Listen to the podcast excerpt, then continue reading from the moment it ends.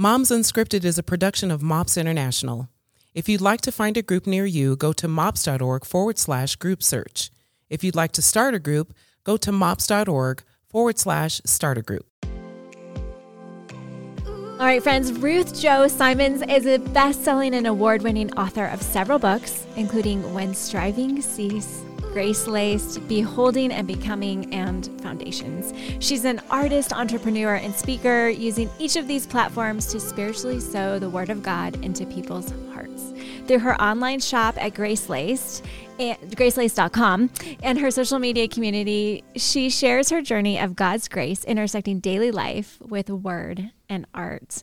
Ruth and her husband Troy are the parents to six boys, which is so fun to watch you on Instagram mm-hmm. with those young men. Man, mm. it is inspiring to watch how you guys are raising them up. So, Ruth, thank, thanks so much for being here. Oh, I love being here. Thank you all for having me. Okay, so yes. basically, let's talk about how you realized that you didn't have to keep striving because you could be the recipient of this undeserved yeah. grace from God. Mm. Well, listen, I um, grew up. Um, well, I was born in Taiwan and came to the United States when I was four. And I can talk about my Asian upbringing, and it wasn't necessarily even in my home, but the cultural context of my Asian upbringing really highly valued achievement and good grades and being the best at things. But the truth is, my Western context of my new home and my new life also was the context in which I was made fun of when I brought fried rice to school. Because mm. listen, when you're when you're a kid, um, and well, it was in the 80s. It was definitely rainbow bread, bologna, and American cheese. And I did not know to bring that because I had um, Chinese parents who packed me little yogurt cups, reused yogurt cups with fried rice in it. And so I learned really soon, like really quickly, that in order to belong, you had to look the part, be the part, uh, make sure that people liked you, that you would conform to all the things that everybody expected you to be. And you know, I I marvel at how much we think, oh wow, that's you know, kind of her experience as someone coming from another culture. But really, that's our experience every time we open up our phones and get on social media. We constantly have this issue of feeling like, do I belong here? Am I do I measure up? Am I enough? And those questions um, I saw those begin at a young age for me, but they certainly continued on year after year as I grew to be a grew to be a young woman, wrestling the pressures of expectation and approval, and um, and just wanting to have purpose in life. Is that something that you continually have to kind of recalibrate even now? Like you never really get there, yeah. right? It's just like this Listen, constant process. Yes I, I, think we all want a formula. And even though I actually worked this out in my adult life, so much so that I actually wrote a book about it. But the truth is, there's nothing formulaic this side of heaven. We're actually wired to, to constantly think that we can control our circumstances, earn our way to things, and kind of manage things so that we will somehow. Um, control our own lives and what everybody thinks of us. And that's just not, um, that's always going to leave us weary. It's always going to leave us um, exhausted and disappointed. And I, I have to even now replace the wrong thinking with the right thinking mm. in my everyday life. I am going to go off script a little. I'm curious yeah. if you ever see in your young boys that that need to strive and to work from a place of um, needing to control things rather than from a place of worth. Yeah. So I can say for sure that in our everyday conversations at home, Troy and I are actively working to not instill a sense of you are what you do. We are mm-hmm. actively trying to do some the opposite of that. Because we we understand the grace of god now in our adult lives we understand that. So yes we are absolutely trying to shape that narrative. But it's it's very clear that we're all wired this way because even with a home that is actively pursuing a um, conversation about worth in Christ and not worth based on what we do, I have boys coming home from school and even last night, doing homework and having this is a clear moment. I mean, I have my adult version of this, but this was a nine year old version. He's doing some assignment and he's doing it with Troy, and he suddenly just completely breaks down in tears. And he's just like, I'm terrible at this. I completely can't do this, and everybody's mm-hmm. going to make fun of me. Well, where did he get that? Right? I mean, this was a total breakdown over the pressure that somehow he's going to show up at school and not be good at this and he's going to experience ridicule or he's going to not feel like he measures up and so I mean, truth be told, there's a grown up Ruth Simons version of that, right? I mean, I might not right. throw a fit and cry, or I might, um, and, and it may not look just like that. But there's a version of that when I feel like I'm not enough for something God's called me to, or I feel like I don't measure up, or I'm terrified that I'm going to disappoint, all because I think that I am what I do. And so, yeah, that's something that I have to work against um, in myself and in my home. And regularly, I have to say out loud, boys, Mama wrestles with this too. I struggle mm. with those mm. feelings. And so I want you to know what I do. I have to remind myself that God doesn't see me by what I do and how well I nail it on this assignment or any other assignment. I have to remind myself what, what who God is and what He says about who I am. Hmm. So before you hopped on, Ruth, we were having kind of a um, vulnerable conversation about these topics of letting go of striving, of trying to find um, maybe even balance within our lives and how elusive that feels to so many of us because of the practical realities of life. And then, like some of the people that we witness in our lives that are doing well are having to, or that we perceive to be doing well, are, um, are having to work and work and work just to kind of keep the ship afloat. And yes. right. So I understand the whole concept of not wanting to do that hard working from your worth. I also understand, as someone once told me, that working from anxiety is not the same thing as working hard, mm. right? But talk to us about, um, like, it just feels like this idea of ever being able to um, create balance or, um, yeah, just stop striving. Yeah. Is it just seems incredibly elusive in a practical way right? So could you speak totally. into that? Could you speak into that? Yeah. Did I ask and that? Did I ask that perfectly? Good, okay. Perfectly. No, that's a really good question because here's the thing. If it didn't work, if striving didn't work, if striving in our own strength was completely worthless, we wouldn't be doing it. It actually kind of works. It works because when you hustle real hard and you don't rest and you constantly stay up all night trying to strategize your life, at some level it works a little bit. You get a little bit further ahead and you mm. get this nice little, um, you know, spike of adrenaline. You're like, wow, see, like I feel good about myself. I got a little ahead. And then you do it again and you do it again. And maybe you achieve something and maybe you get a paycheck or maybe you get a promotion. But at some point, it feels empty and you wear out. And that's why there's this endless cycle and almost like a hamster wheel of hustle and striving because unless you keep way ahead and constantly just hustle a little harder you can't replicate that um, that need to feel accomplished and need to feel successful. So i think you're right in saying um, it's elusive because at some level it works. But here's the thing. Mm. i think what you just described is such a good um, starting point that it's there's a difference between working hard out of anxiety. What you just said is there's a difference between working hard from anxiety and working hard um, out, simply because you want to work hard. And right. the way I would frame that up is to say that striving, this idea of striving, really can be well defined as, for me, as anxiously manipulating or maneuvering and trying to control things so that I achieve or gain something I really think I need, whether it's physical or comfort or approval, whatever it is, achieve or gain something that I think I need, must have that I don't trust God to provide. Mm. And so, therefore, if that's our definition of striving, then my way of describing exactly what you're saying here is to say, if you think your treasure and happiness is on the other side of getting people's approval or scaling your business or being acknowledged for what you do or having 100,000 more followers on Instagram, whatever it is, or having obedient children, perfect home. If you if that's your treasure and you think your happiness is on the other side of having that, then you will be running very exhausted, running constantly to try to gain your treasure and it will always feel like you can never arrive at it. Hmm. But if you are working hard or striving, but out of a place where you already have what you truly need, your true treasure.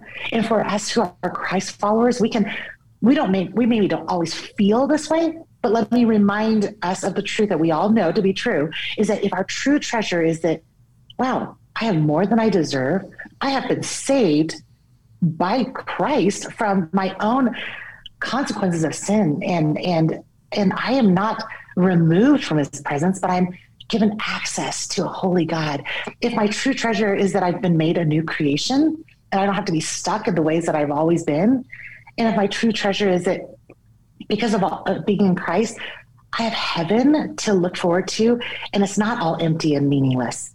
If that's my true treasure, then suddenly I tackle my inbox, that long conversation with my kids, that um, difficult conflict I had to work through, I tackle everything I had to do from a place of, okay, my true happiness is not threatened. I have what is truly my true treasure. So everything I do, I can work hard and run with fervor because I'm stewarding well from a place of rest and actual joy not chasing something thinking that if I don't get it, I'll never be happy. Yeah. Do you see the difference there? Totally. Like it's a difference between running and striving fueled by grace, the grace of God freely given to us, or striving thinking that if I strive a little harder, I'll have favor and have grace. Those are two totally different postures in which we work. Mm-hmm. Yeah. And I always like looking at the books that authors and artists put out and look at the order because it really kind of almost gives you the arc of their story because normally they're mm-hmm. writing about what's going on in their lives. They might be mm-hmm. titling it or making up characters that are portraying people that, you know, there's always mm-hmm. something there. But I'm curious in sure. that in that great journey that you have been through, what now are you striving for or running after? Or what does that look like now for yeah. you? Mm. Because I think the lens that a lot of people have is they'll they'll see you like, man, successful. Like clearly mm. a lot of books, beautiful family. Like that man, that's what I want to strive for. But really, what does that look like in your in your everyday life right now? Mm. Especially mm, now that yeah. you've written a book about it. Well, I love that Matt. We met a long time ago, so you actually know some of my earlier books. You know an earlier season of my life. Um, when striving ceased, this story of how I understood the grace of God as to be truly transformative and not just like a cliche thought, um, that should have probably come first because that book is the is the cornerstone to all the other devotional books I've written. It was the most personal book, personal story, but it came a little after all these gift books that I wrote that were like gifts to others mm-hmm. um, of me just sharing devotions and artwork. But you know, if I'm truly honest, I would say this is a lifelong journey of learning how to persevere. These are the truths that I have to remind myself every day because life is hard. It's hard because behind the scenes, when the lights are um, not on and you're not on stage and you're not, it's not all twinkly, you still have to deal with broken hearts at home or a marriage that needs time and conversations and healing and confession and working through things. You have to deal with extended family issues and children who in every season have new needs that you didn't anticipate the season before. As a mama, um, of a 20 year old and a nine year old, you can see I have several seasons going on. We have two in college, two in high school, and two um, in still the little years. But I'm being stretched in ways that I never thought possible. And truly, for all that is publicly seen as successful and good work, the temptation is to just keep on producing. The temptation is to keep speaking out of what already works or keep writing exactly what everybody wants you to write about. But the truth is, our very best offerings to anybody. The best thing I could say or do or offer will always come out of the overflow of a life already lived in that before I try to produce out of that. And so to answer your question, Matt, like honestly, I think that where I have to be in check in my own heart right now in the season of my career and in the season of my life is to not strive to maintain success, but to rather say, okay, the very best thing I could ever offer is ultimately going to be from living out the words that I want to write, living those out first and working those out in the messy places of my life. And so that takes a lot of surrender instead of striving. That takes a lot of mm-hmm. saying, okay, I don't have all the answers and I don't have the most pithy, wonderful, amazing one liner to offer the world. I'm going to have to work that out in my own heart before I can ever turn that into something produce, produced or created for mass market. Um, I think in any industry, but especially in a content driven industry, we have to really be in check that even good content, good material, um, can out, can come from either a place of surrender or a place of striving. Mm. And um, we always know that striving and putting content that is a little too prematurely placed out there um, lacks a lot of power and lacks um, some of the transforming power that it could have if we let it so sit, marinate, and have some time. When do you know that a message is ready? Like when do you know that that content is at a place where it's like this is because you have other authors. In, yeah, in, in, in like, tell us your secret. Yeah, because they also yeah. write books. Yeah. Yeah, you know, I mean, when you think about this industry, whether it be speaking on a stage or writing a book or posting something on social media, um, the schedule never stops. If you can call it a content calendar, you could call it a publishing schedule. If you're a speaker, you're booked out to one or two years in advance. It never ends. And so I think a lot of it is that as a content creator or anyone who's trying to speak words of wisdom and into anybody else's life, you have to be really good at assessing your own life. You have to kind of peel back the layers and be willing to say, okay, is this something where the people closest to me have heard me work out in a very honest and vulnerable way? Or is this something I've only worked out on the internet or only worked out um, with an editor? Have have my children see seen this played out would they be able to finish the sentence that i start? If i start talking about something would they be able to say if i say you know the gospel wow the gospel well everybody in my life would probably say well ruth would say the gospel changes everything. That the grace of god absolutely transforms her life. Well you say that enough and you're working that out enough and you're applying it enough in your everyday life that the people closest to you would say yeah, that's what she's about. That's what she's really lived out. And I usually wait for um, those moments for somebody to be able to join me in the conversation. So I'm not the only one talking in the room to know that that's been a conversation that's been lived out long enough for it to be something I can really share and um, know that it's not something that I'm um, prematurely trying to mm-hmm. put out in the world. Right. Well, and I'm curious how much Troy plays a part in that. And the main reason why, well, let me just he's a stud. I've met him in person. if you've seen the photos, looks even better. So, like he's he's a really good dude, very kind and compassionate. Um, I know oftentimes my wife is my biggest support, biggest cheerleader, always the one that I can work stuff out with. I think mm-hmm. sometimes in this context of striving, um, I think you've kind of already said it is we try to do it on our own. And I think that yeah. oftentimes we say, well, we need to go to God with that, but also we sometimes neglect the person that's right next to us in that. Totally. And so, really how, what kind of role does Troy play in that for you? I love that you asked that. Um, you know, I I always call him um, the chief encouragement officer at Grace Laced or in my ministry, right? He really is the shepherd to all that I do. And I don't, I can't think of an Instagram post that I've not had him read first, um, because I like to be accountable. I want. I mean, I I don't work with my my employees are not in my home when I'm writing an Instagram post some, most of the time, and so I usually have one of my children read it over if I'm writing about them. I talk about it with them, like, "Hey, am I describing um, what it's really like? Is this what you see Mama mm-hmm. doing?" Um, I I don't want them ever to happen upon my words and go, "Huh." An interesting way she put that. That's not my experience. I never want that to be the case. Mm-hmm. And so Troy actually pre reads every single thing I write. And usually my Instagram posts get sent to my assistant as well as Troy. And then we're both of them speak back to me about like, is that doctrinally true?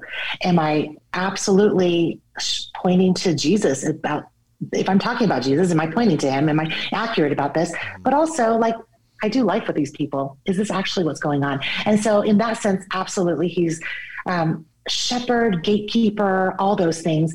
But you know, he's also a bit of a mirror and he holds up a, a nice and uncomfortable mirror to me and we do that for each other. Um, i think the antidote to striving is humility.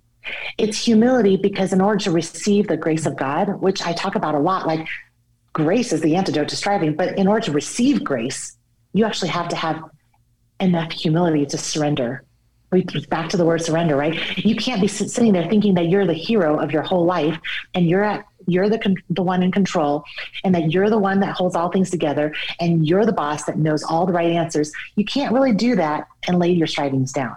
You actually have to have enough humility to say, I'm not the boss. I don't know everything. And I need somebody else to point out where I need to grow. And so yeah, Troy and I say some uncomfortable things to one another, really uncomfortable things sometimes. Um, and, you know, I'm not always the most beautiful person to him, and he's not always the, the most amazing person to me.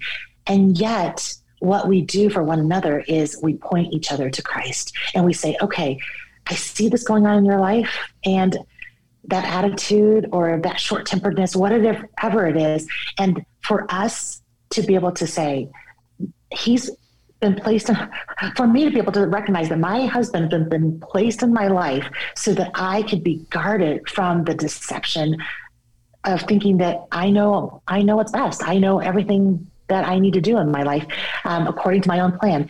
He points things out that keep me from striving and being blinded by my own idols. You know, an idol, idols mm-hmm. of success, or idols of achievement, or idols of um, self empowerment he has a big role in that. Hmm.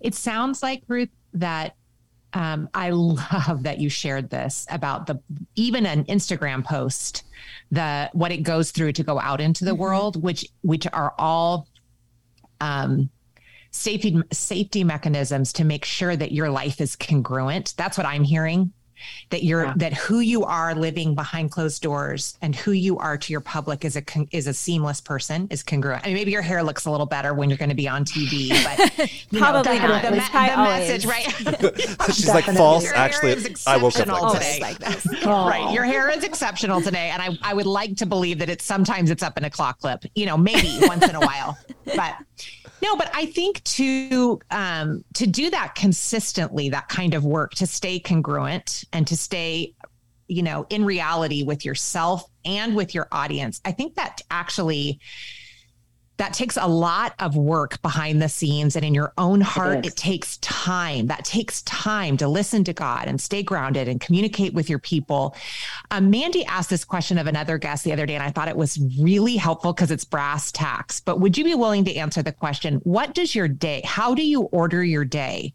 Because how you order your day is actually how we're receiving this seamless congruent version of Ruth. And it starts there, though, right? And I think that's a, a, such a good question and a place where a lot of women are struggling. Like, I don't even know how to break down the hours of my days. I'm so yeah. curious with six kids and a husband and a successful business and, and, and.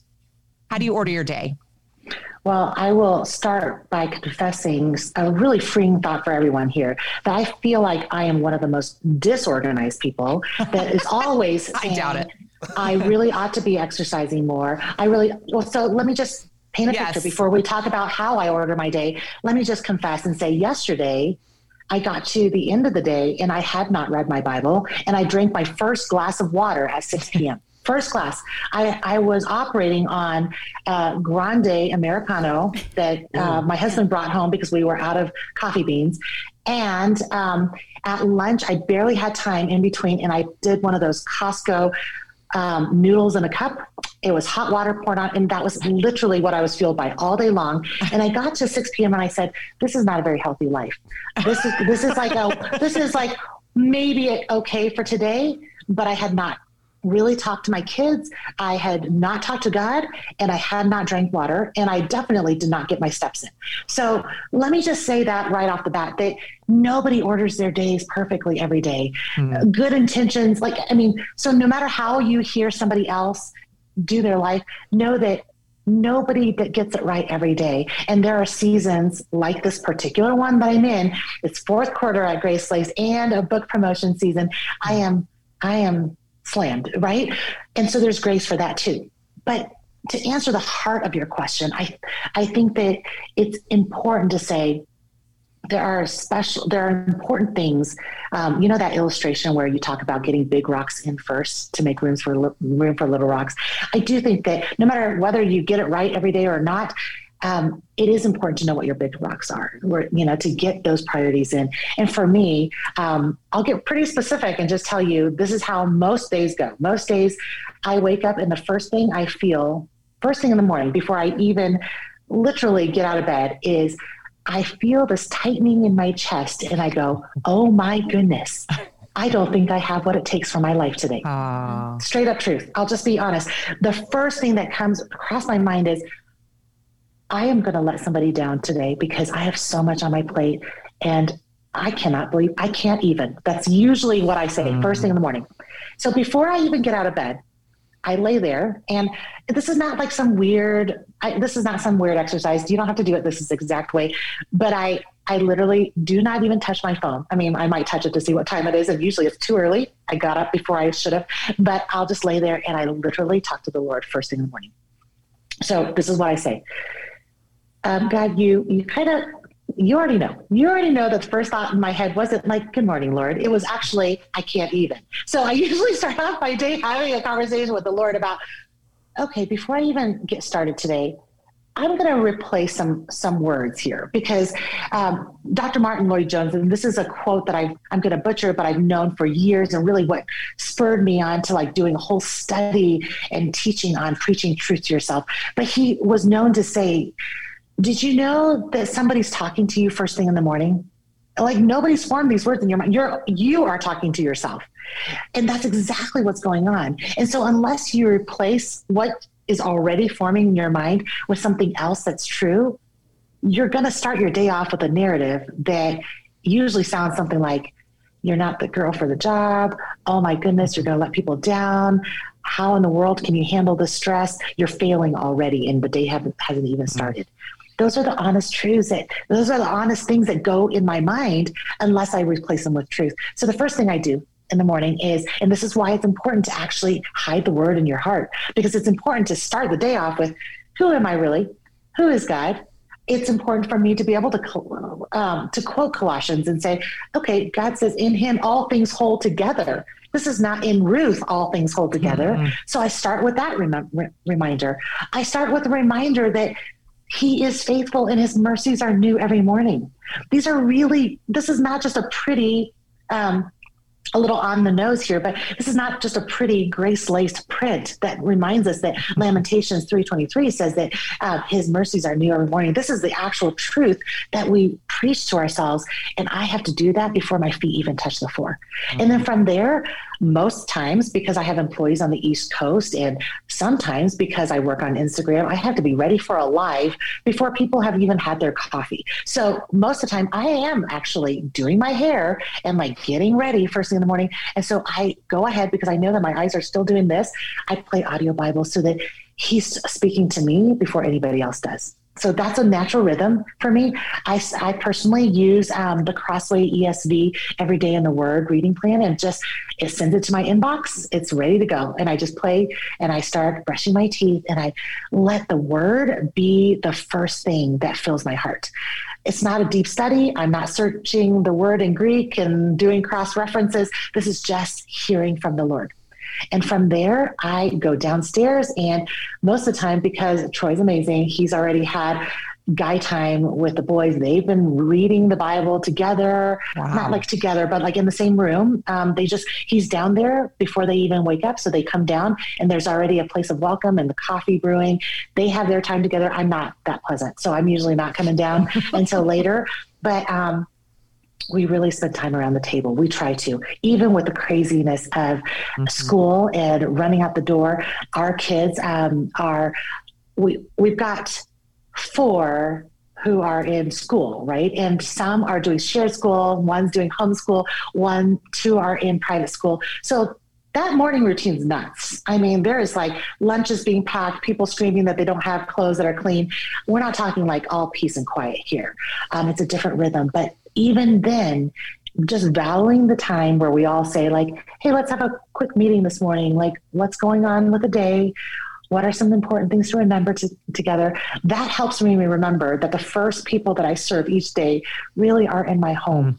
That the most important conversations I'm going to have are really going to be what I send my kids out into the world with, and what I say to my my husband, and what we're what is our like what's Team Simons going to do about this day that we've been given? So we kind of have a team meeting first thing in the morning. And then from there, um, gosh, it is like all hands on deck. We are tackling everything from homeschooling, which my husband takes the majority of th- these days. Um, we don't have enough time. But in previous seasons, I was a homeschooling mama. He was a headmaster of school. But in this particular season, I am the one that runs the company. He's the one that helps steward their education or runs them to the things that they need to be at. And then both of us put in a lot of office hours with Grace Laced through the middle of the day. And so when I talk about my rhythms, I would also say every day there's a time of day where the phone is turned off. And every week there is a at least one day where I'm out of cell range. And that is a rhythm that is really important mm-hmm. because if I am completely out of cell range or I delete an app, that is when some really good conversations happen. Because as you know, the internet never stops and there's always something. The tyranny of the urgent is always chasing us down. There's always something to respond to. So those are some of my rhythms every day. Thank you. Yeah, it's really good.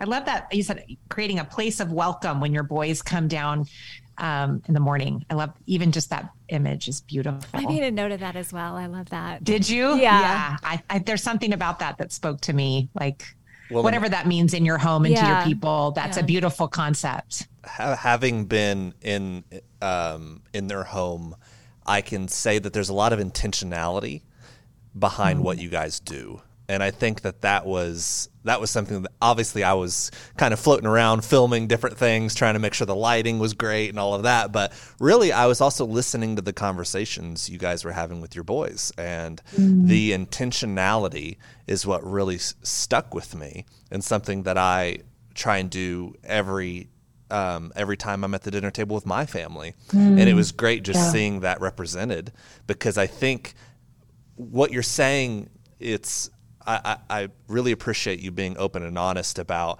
how the day might not go as well as everyone had thought. But the re- mm-hmm. but the reality is you have set certain things that are intentional in your life to make sure that no matter what path you started on, you're going to end yes. somewhere where you wanted yes. to be by the end of the day. And that level of intentionality is I think what really can help drive all of that. So it's like it might not necessarily be intentionality with I've got this set perfect thing every morning.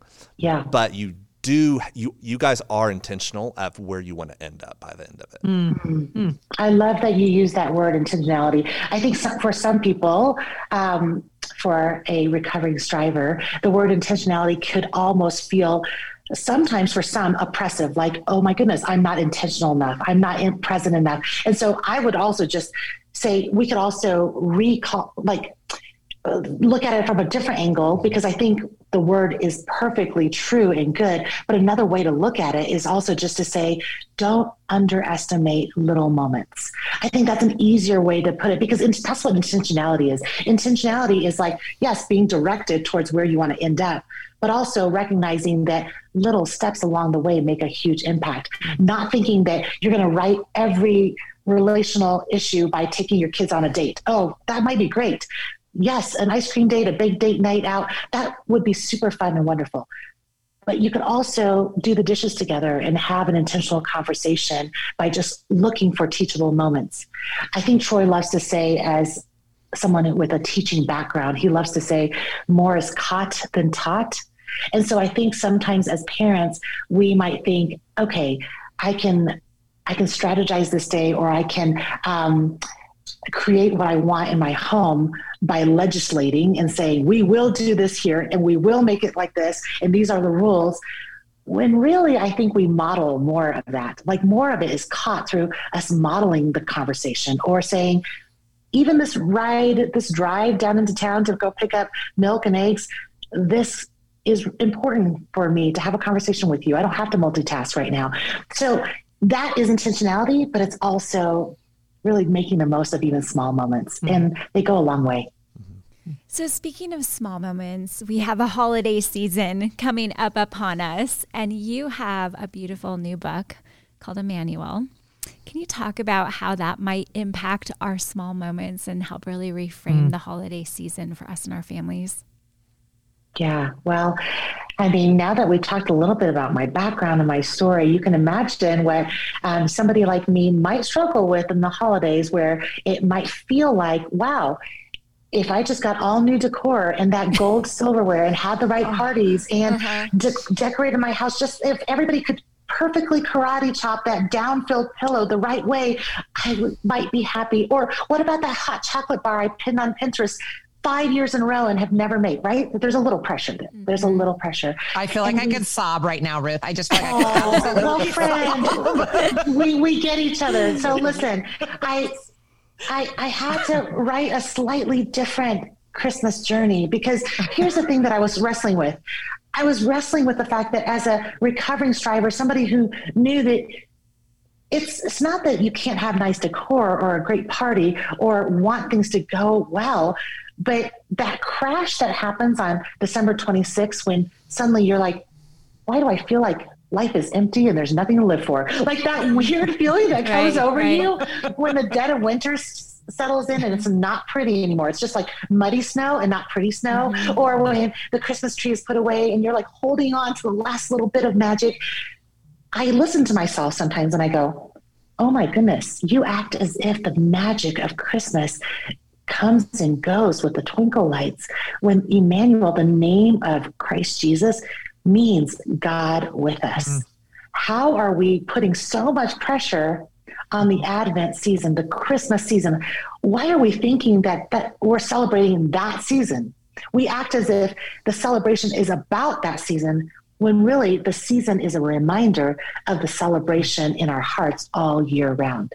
So that's what the, the journey is about. It's 25 days of not actually um, necessarily about how we can celebrate Christmas more, but rather how we can slow down enough to understand the arc and the story of why Emmanuel God with us matters, why this is the season that we remember what will transform our lives the rest of the year.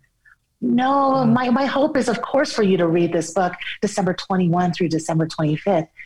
But the pressure isn't there to light the candle just right, sing just the right songs, or make sure your family sits perfectly with their hands folded. No, it's that we might engage and experience God with us. And that January 1 or February 16, random days of the year, will feel just as full of Christ as the Christ Christmas season, right? Well, if we say Jesus is the reason for the season, he's not going anywhere after December 25th. That's great. That's so good. That's so good. Are we ready to bring it home, Manders? Let's do it. Let's do it. All right. So, Ruth, a question that we love to end with with all of our guests is the following What is motherhood teaching you in this season? We'd love to have you answer that. Hmm. Motherhood is teaching me that I have to go first, that I can't expect to see something, they can't, be, they can't become what they don't see. And so I have to model for them um, what it looks like to apologize and say that I'm wrong. I, if I want them to walk with Jesus, I need to show them that I need Jesus too. So, um, in every season, I have one that's um, about to graduate from college and one that is trying to figure out how to deal with girls on the playground. You know, in all these areas, um, I have to go first, and I can't expect to argue with Troy and hold this, you know, hold fast to how right I am if I want them to learn humility in conflict themselves. And so, yep, it's going first and modeling it every step of the way. Brilliant. So, so, so great.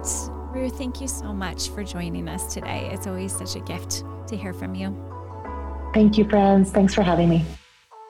Hey, friends, thank you for joining us for Moms Unscripted, a production of MOPS International. A quick reminder that opinions discussed are solely the opinions of the individuals and do not necessarily represent the organization.